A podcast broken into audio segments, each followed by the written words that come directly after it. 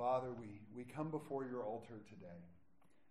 We come before you laying down all of the burdens which we were never meant to carry, laying before you all of those things that we need to let go of. And whether it's a sin that we need to repent of or if it's just something that we're trying to carry on our own that we're not supposed to, God, we give it to you. I pray, Father, that you would help us to hear your voice, to draw closer to you, to listen to your word today. Get me out of the way. May your Spirit be the one who teaches us. In Jesus' name, amen. James chapter 5, verse 13. Is anyone among you suffering? Let him pray. Is anyone cheerful? Let him sing psalms. Is anyone among you sick? Let him call for the elders of the church and let them pray over him, anointing him with oil in the name of the Lord. And the prayer of faith will save the sick, and the Lord will raise him up, and if he has committed sins, he will be forgiven. Confess your trespasses to one another, and pray for one another, that you may be healed. The effective fervent prayer of a righteous man avails much. Elijah was a man with a nature like ours, and he prayed earnestly that it would not rain. And it did not rain on, our, on the land for three years and six months. And he prayed again, and the heaven gave rain. And the earth produced its fruit. Brethren, if anyone among you wanders from the truth and someone turns him back, let him know that he who turns a sinner from the error of his way will save a soul from death and cover a multitude of sins. Our journey through the book of James is coming to an end. I have personally loved spending time in this very practical book that is meant to help us grow in our maturity and our relationship with Christ. And I've said this before, but I think it's an appropriate question as we begin this last message in James. You see, it's great for us to study the Word of God, and we should quite regularly. But the question is how much good is it really doing in our daily lives? In other words, am I different from spending this time in the book of James? And I tell you what, boy, the Lord has smacked me around a lot over the last five months. Good smacking. Love smacks. Because he loves me. He's dealt with some things in my life that, some things that I didn't even know I needed to have dealt with, some things that I knew, but I was really trying to avoid. Like, let's not talk about that. It'll just be easier if we don't if we don't talk about that, Lord. Let's talk about something else. And Lord's like, nope, we're talking about this because I'm going to have you teach through the book of James, and now you have to deal with it. Because if you're going to tell everybody else to deal with it, you got to deal with it first in your own life. And so I have to ask that question. You have to ask that question. Are we different? Are you different as a result of our study in the book of James? And I truly hope so. Today, we will look at the effective prayer of a righteous man, really a righteous person. I'll explain that when we get that far how important it is for us to be here for one another, supporting one another, praying for one another, confronting one another. We talked a little bit about that in Sunday school this morning. And we'll talk about a few other things along the way, just for fun. You guys ready? So, the first two verses, James asks three questions and he gives us the appropriate answer. Is anyone among you suffering? Let him pray. Is anyone among you cheerful? Let him sing psalms. Is anyone among you sick?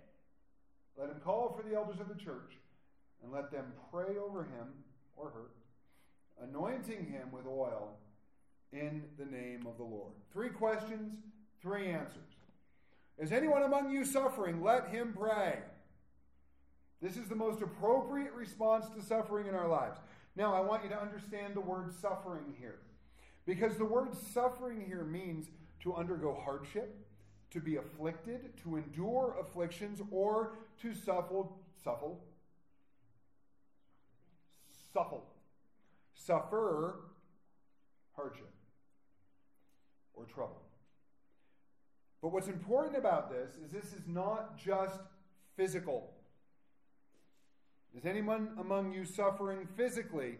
Let them pray. Is anyone among you suffering emotionally? Let them pray. Is anyone among you suffering spiritually? Let them pray.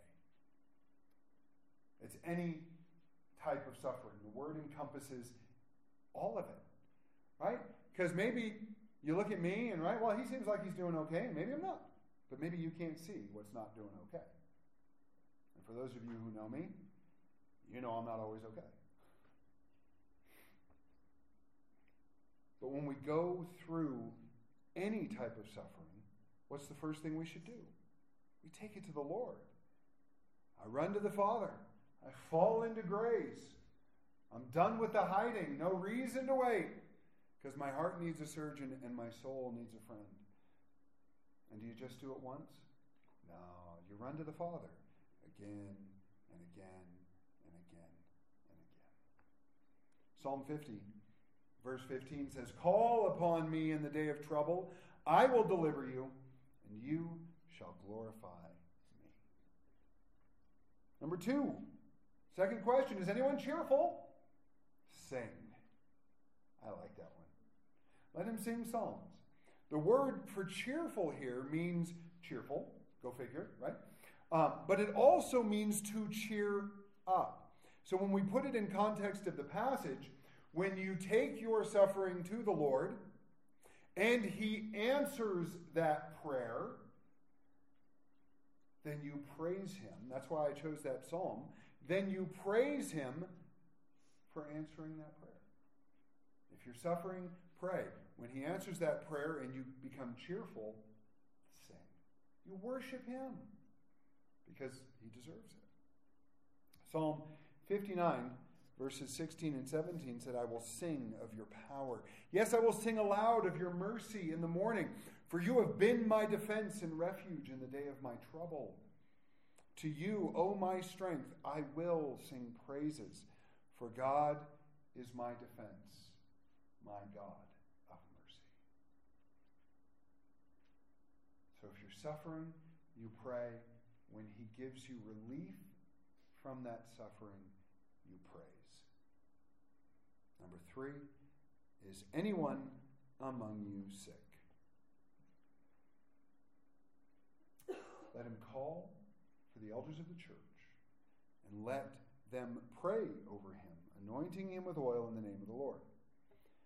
Now, I think one of the biggest problems we have in the church is either a fear of or unwillingness to admit our problems to one another. One of our biggest problems that we have in the church is a fear of or unwillingness to admit our problems to one another. And we're going to talk more about that in a moment.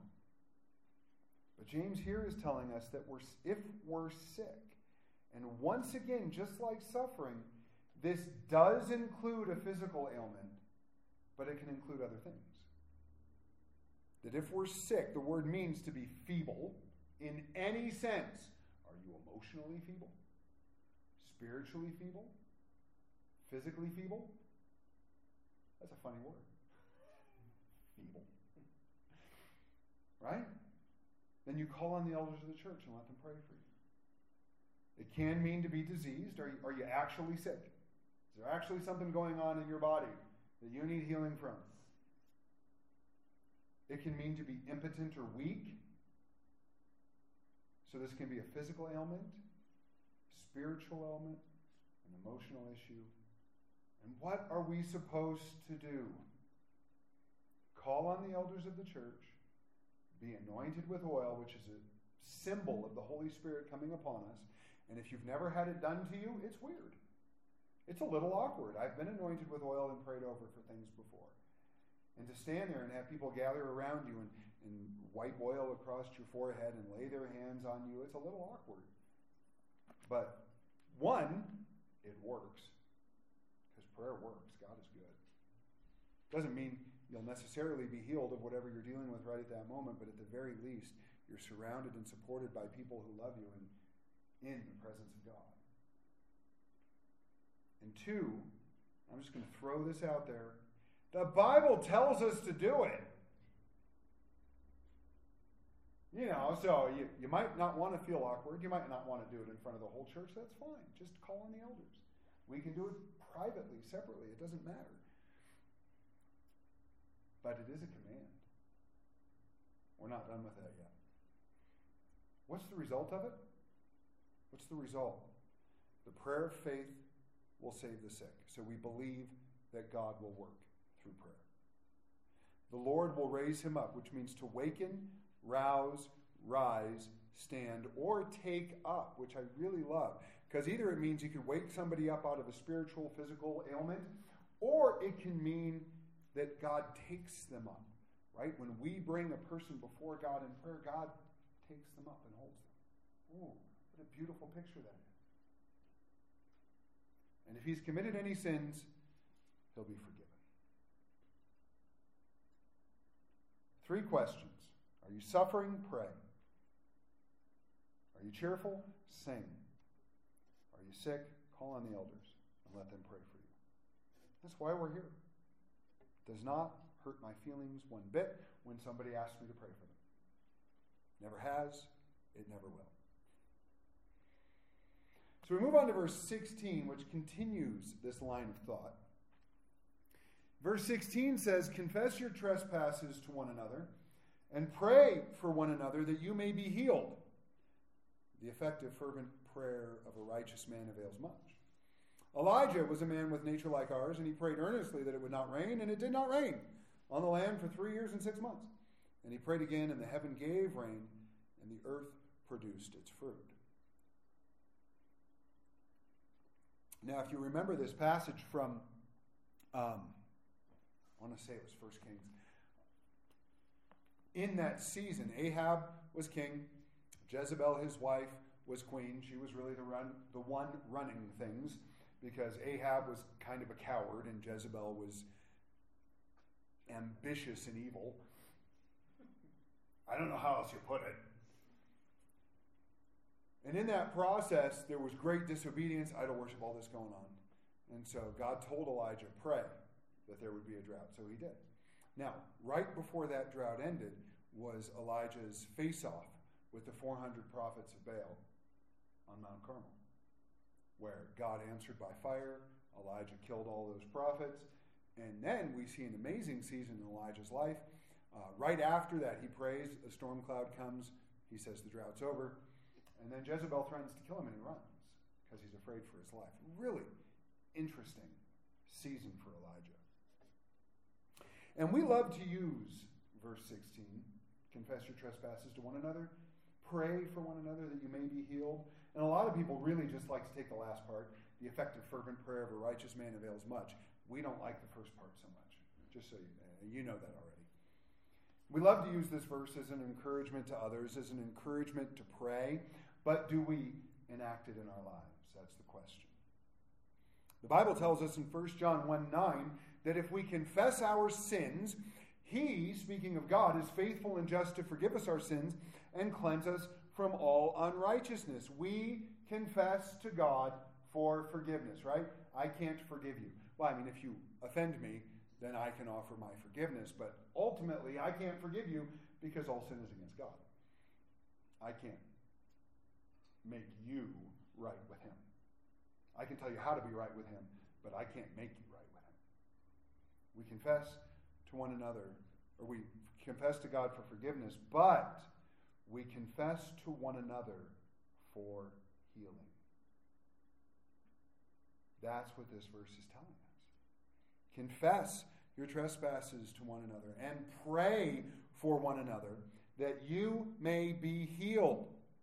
In the context of prayer, in the context of calling on the elders, we are then told to confess our trespasses false offenses and sins, is what it means, to one another for healing, or so we can be made whole. And like I mentioned earlier, and I told you we'd talk about this again, this is something that we are either afraid to do or unwilling to do. And there's a couple reasons for it. Maybe we want to save face. I don't want you to know what I'm struggling with, or you don't want me to know what you're struggling with. Well, guess what, folks? You already know this. I struggle with stuff. You know that. I've told you about it. When I'm really struggling and we have our elders' meetings, I tell them what I need prayer for. And, and I know you guys know this. But you know my struggles. I don't hide them. I don't. And if you don't know what they are, come ask me, I'll tell you.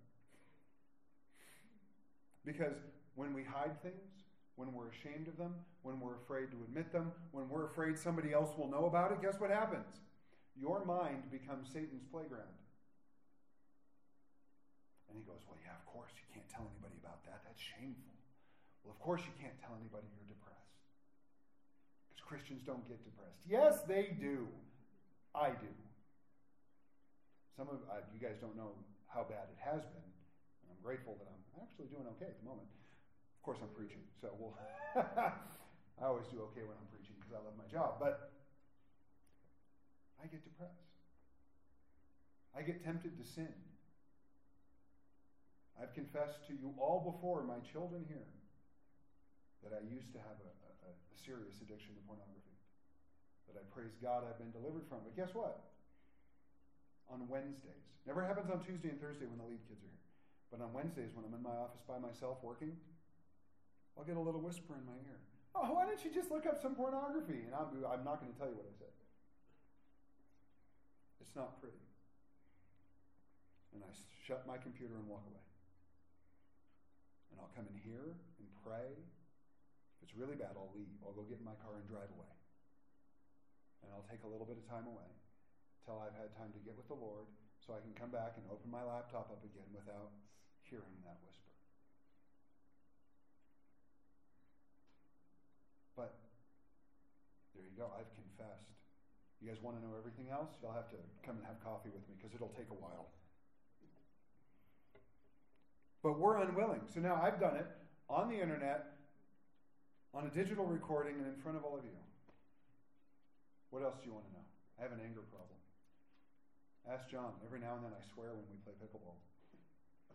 I don't mean to, but sometimes you hit a ball out and you're just like, Bleh! I try to I try to say pickle. Oh dear, that's one of our new ones. But every now and then it comes out. Not because I mean to. But we don't want other people to know. What's another reason? We're afraid. We're afraid. But you want to know what happens when you're no longer afraid? It loses its power. Or we think we're going to be judged. Go ahead and judge me. I love you all, but none of you are my judge. There it is. This is my judge. God's word, his truth. One day I'll stand before Jesus. I won't stand before you. I'll stand before Jesus. And I'm not saying only God can judge me, because a lot of people can judge me. But I'm going to be super, super honest. There's yeah, five or six people in the world whose opinions I truly care about. Four of them are sitting right there. You know, and if you come to me and go, well, I just think this, you can come to me and you can tell me that. Chances are, unless it's out of this book, I'm probably not going to listen to you. I love you, but you're not God. But we get afraid. And in the end, we are only as sick as our secrets. We are only as sick as our secrets. When we keep this stuff in, when we refuse to acknowledge it, when we refuse to repent of it, when we refuse to ask for help from others, what are we missing? We are missing our own healing. That's what we're missing. We are missing out on being made whole by the power of God working in each of us for our individual and corporate benefit.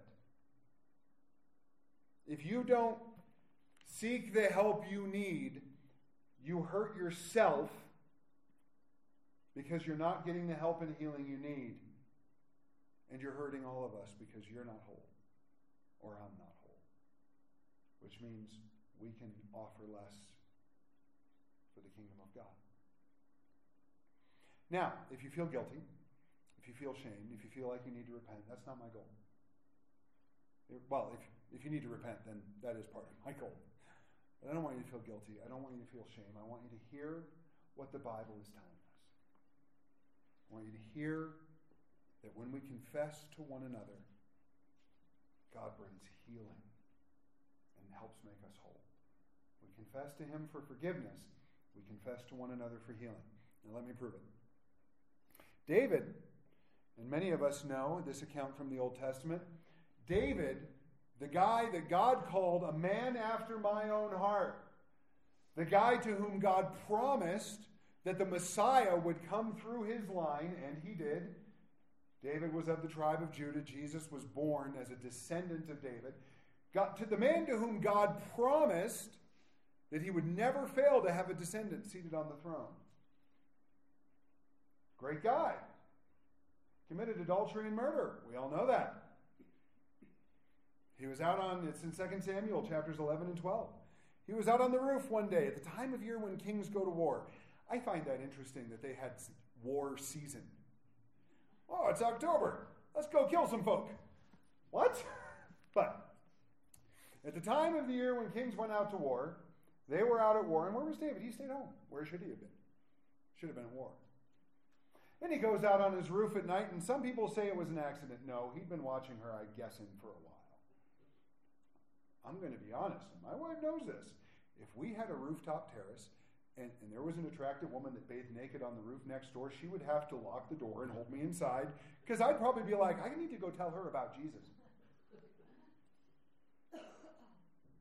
So he's up on the roof, looking across the way. Bathsheba's up there bathing naked, right? Everyone blames David. Don't you think she knew the king could see her? Throwing that out there. Right? David was wrong. I'm guessing she was wrong too. David sends a messenger. Hey, why don't you come over and have a cup of coffee? That's probably not what the message said. She comes over. He has an affair. She gets pregnant. He calls Uriah. Send Uriah home. I need, him. I need a favor. Oh, Uriah, how are things going? Oh, everything's going great, King. Good. Go home. Have sex with your wife. It's a good idea. And Uriah goes, I can't do that. All my brothers are out in the field, they're in battle. I can't do that. So he slept on the steps of the palace when his home was right by the palace, clearly, but he refused to go home. So David's like, Man, I'm in trouble. She's pregnant. If he doesn't have sex with her, I'm in trouble. So he says, Stay one more night. What does he do? Being the man after God's own heart that he is gets him drunk. He's drunk, certainly he'll go home. And even if he doesn't remember what happened, we can say, even drunk, Uriah had more integrity. How can I do this? So he refuses. So then David, the man after God's own heart, writes a note to Joab telling Joab put Uriah at the front, have everyone else pull back so Uriah will die. Joab, clearly not a man of integrity, because he doesn't ask why. David, lo- losing all integrity, has Uriah carry his own death sentence to Joab. Uriah takes the note. And David trusted Uriah's integrity so much, he knew he wouldn't open it.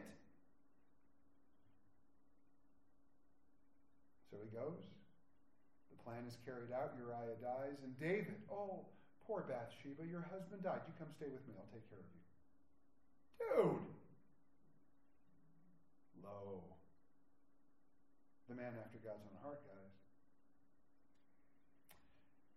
Nathan comes and sees him, and the Lord says, Nathan, I need you to do something for me. I need you to deal with this guy. So Nathan comes in and he tells him a story. David, I want to tell you a story. And David's like, well, okay. There were these neighbors. One was very wealthy, and one was very poor. He only had one little lamb, and that little lamb slept in his bed. He treated it like his own daughter. While the other man had a flock of sheep. Now, the rich man had a guest, had a visitor. And instead of slaughtering one of his own sheep, he goes next door, steals this man's, this poor man's one little sheep, kills it, and feeds it to his guest. And David, enraged, this man will surely die. Now, according to the law, if you stole, you restored fourfold. So, according to the law, if this story were true, the wealthy man would have to give four sheep to the poor man, not be put to death. But David's enraged. Have you ever noticed how terrible our sin looks on other people? You ever notice that? Right? I have an anger problem. I know that. Most, most people know that about me. I praise God that it, it doesn't come out as often as it used to, but it still comes out from time to time. Yesterday at pickleball, we were watching this guy, and I won't use any names because you might know him. He lives here in Gunnison. He got so frustrated he broke a $150 pickleball paddle by slamming against the ground. And I was sitting there, I'm like, wow, that was dumb. And the Lord was like, shh. yeah, let's not talk about things I've broken. That's, that's not important now. What's important is that looks really bad. Right? I've broken things in my anger. And Nathan looks at his friend, at his king, and says, O king, you're the man. You have wealth, you have multiple wives, you're the king, you can have any woman you want if she's not already married. And you stole this woman away from Uriah, and you had him killed to try to cover your tracks. And David was broken. Honestly, because he was a man after God's own heart. He wrote Psalm 51 in response. I'm going to read verses 1 through 4 and 10 through 13. I highly encourage you to read the whole thing.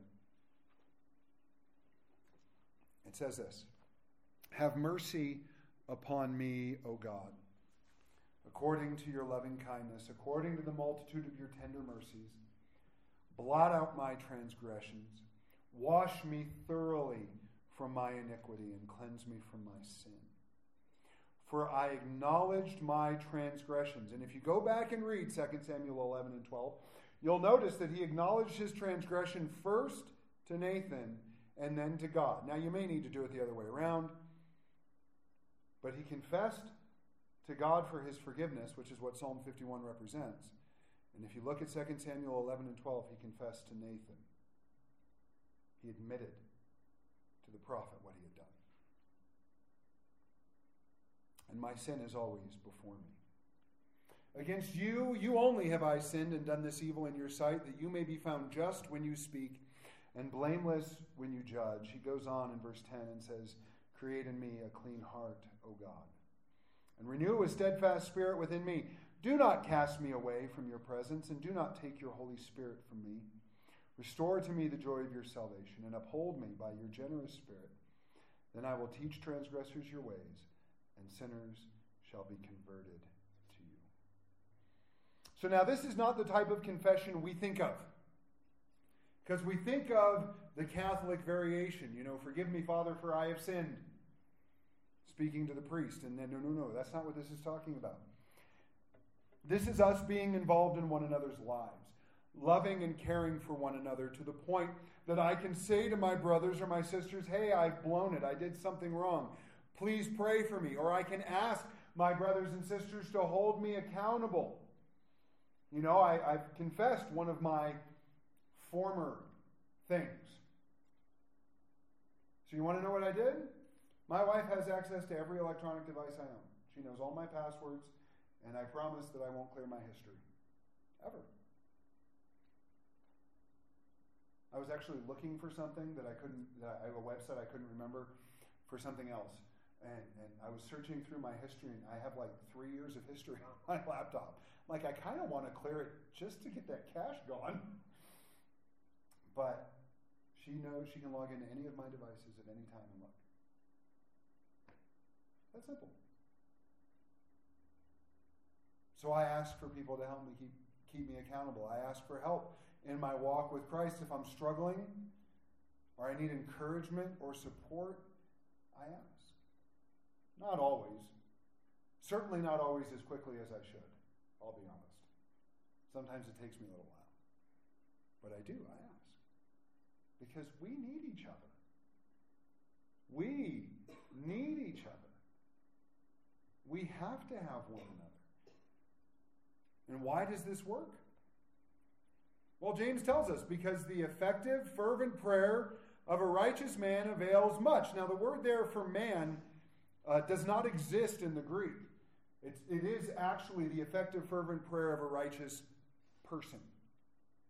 So, some of your translations may have removed that gender distinction, um, but some may not.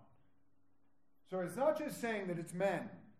Ladies, your effective, fervent prayer matters too. It avails much. And I don't know about you. I've met some guys who are prayer warriors.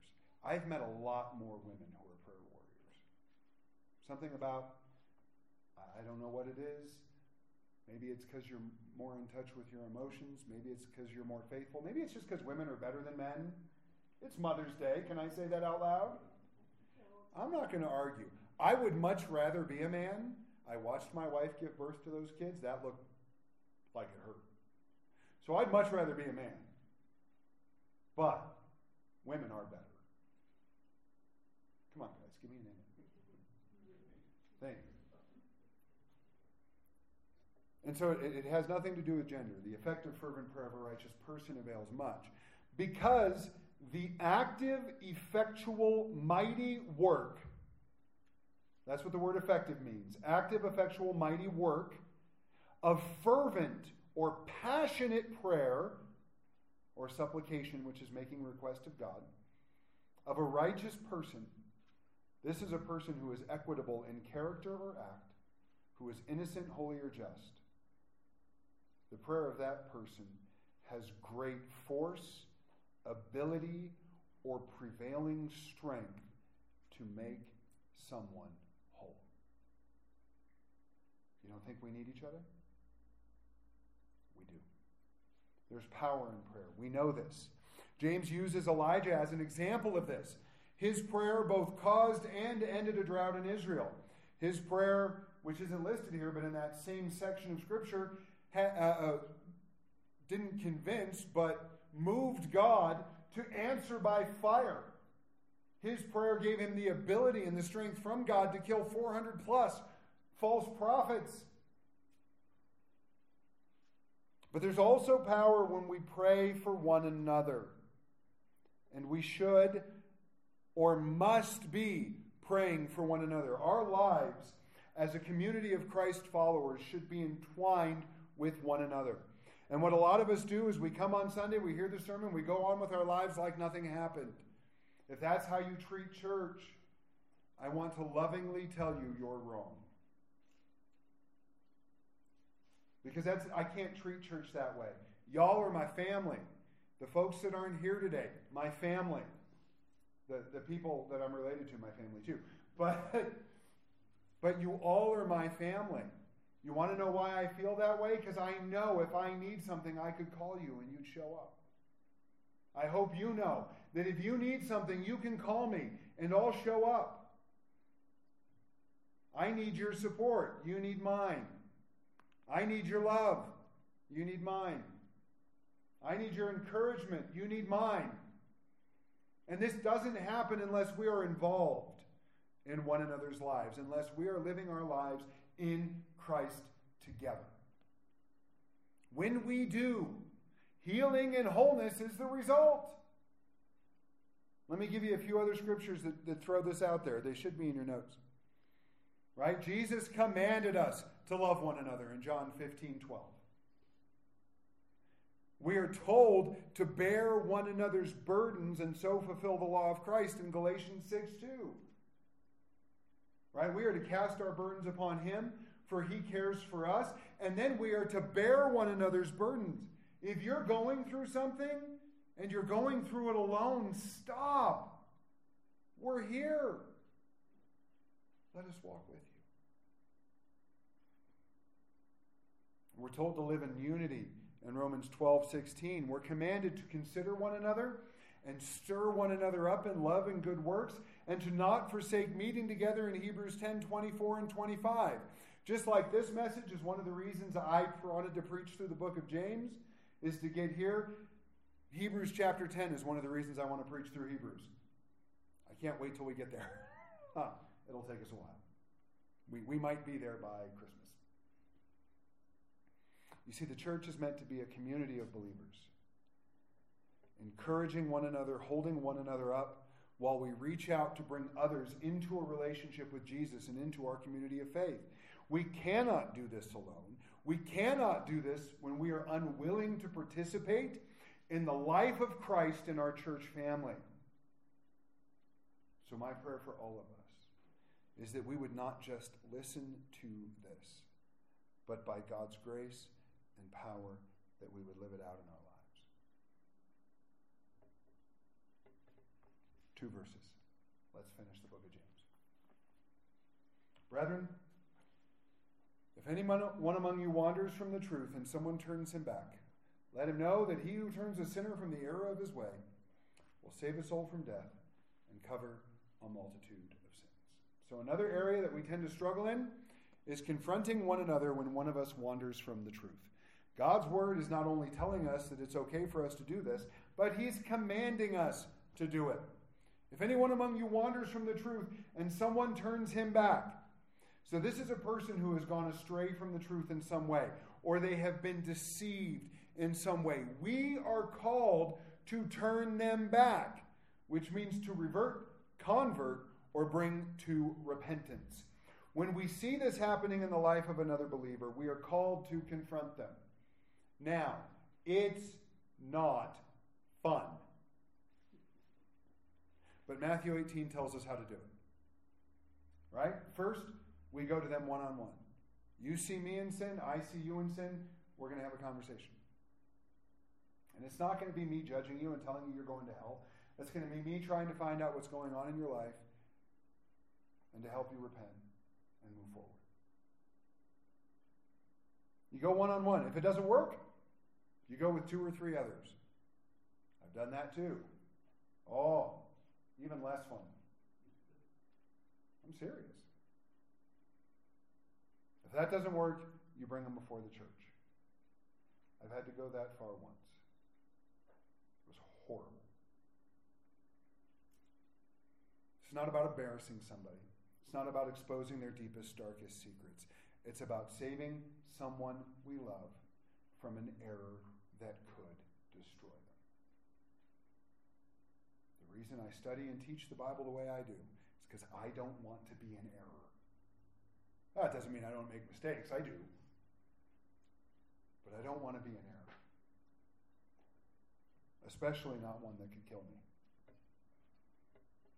And then he says, Let him know that he who turns a sinner away from the error of his way will save a soul from death and cover a multitude of sins. Confronting people over sin isn't fun, but it is loving. I've told this story before, but it's Mother's Day, so I'll bring it out again.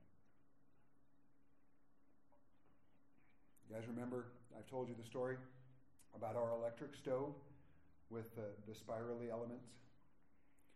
And how my mom looked at me and said, Now, it's still hot. Don't put your hand on the stove.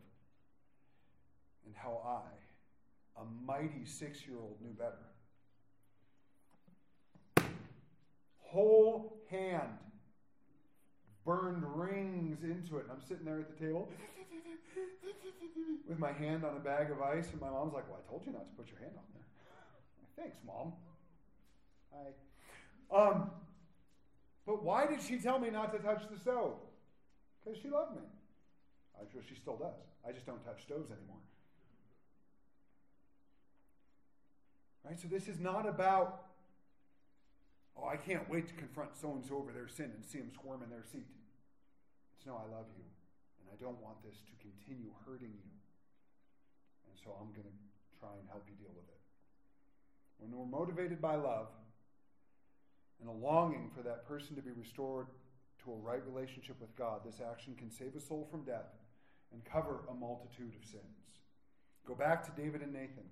I said this before, but I'm guessing Nathan did not want to confront his friend and certainly didn't want to confront his king over an egregious sin he had committed. And David could have put Nathan to death. Nathan probably knew that. But he did it anyway. And David repented. There were lifelong consequences for this sin. We've talked about that. Sin always has consequences. But David was restored to a right relationship with God. And that's what mattered most. As we close, the book of James has been wonderful for me. As I said at the beginning, it's reminded me of so much, it's taught me so much. And I encourage you this week, right? I don't always give homework, but I'm going to give a little homework. I encourage you this week to sit down and read the whole book in one go. Five chapters, it won't take that long. And let God remind you of the things that He wants you to take away from this book. Most of all, I want to encourage us as a church to be a community that participates in the life of Christ. And we do so by participating in one another's lives. I'm not saying to tell someone in the church everything you've ever done wrong. But if you're suffering, pray. Let us pray with you. If you're cheerful, let us rejoice with you. If you're sick, call on us elders. Let us pray for you. If you're struggling with something, talk to someone within the church. Let us pray with you, love you, encourage you, and by the power of God's Spirit, help you get through it? Do you know someone who's been deceived or wandered off from the faith? Then, by the love of Christ and the power of His Spirit, confront that person. Not to tear them down, but to build them up in their faith and to help be a bridge that restores them to a right relationship with God. This is our call. Right? Some of you may be thinking, I hope not, but some of you may be thinking, you're the pastor. That's your job. It is my job. Not because I'm a pastor, but because I'm a Christian. And it's all of our job to love one another and serve one another. And to go out there and love and serve them. Imagine, just imagine, the life and healing that can and will take place as we take God at His word and in His power walk it out. Folks, we don't know all that's possible, but I think we could. Let's pray. Lord, we love you. And I thank you for the amazing book of James and for all that you've taught us through it over the past few months. I praise you, Lord, that you have created the church to be a family that loves and supports and encourages one another, where we can walk out our faith in you. Please help us to do so. I pray for all the moms that you would bless them Fill them with your love and grace, Lord. And we just thank you for the moms. Without them, um, well, none of us would be here. Uh, that, that's just biology, Lord. Um, but at the same time, uh, for the moms in our lives, for my mom and my wife, uh, two of the greatest moms I know, and for all the moms who are here today or any of the moms watching us online, thank you, God, for moms. They do so much, and they don't get all the appreciation they deserve. And they love so much. And I just thank you. Pray, Father, that you'd be with us as we move out the rest of our day and the rest of our week. May you be glorified in all we do. In Jesus' name.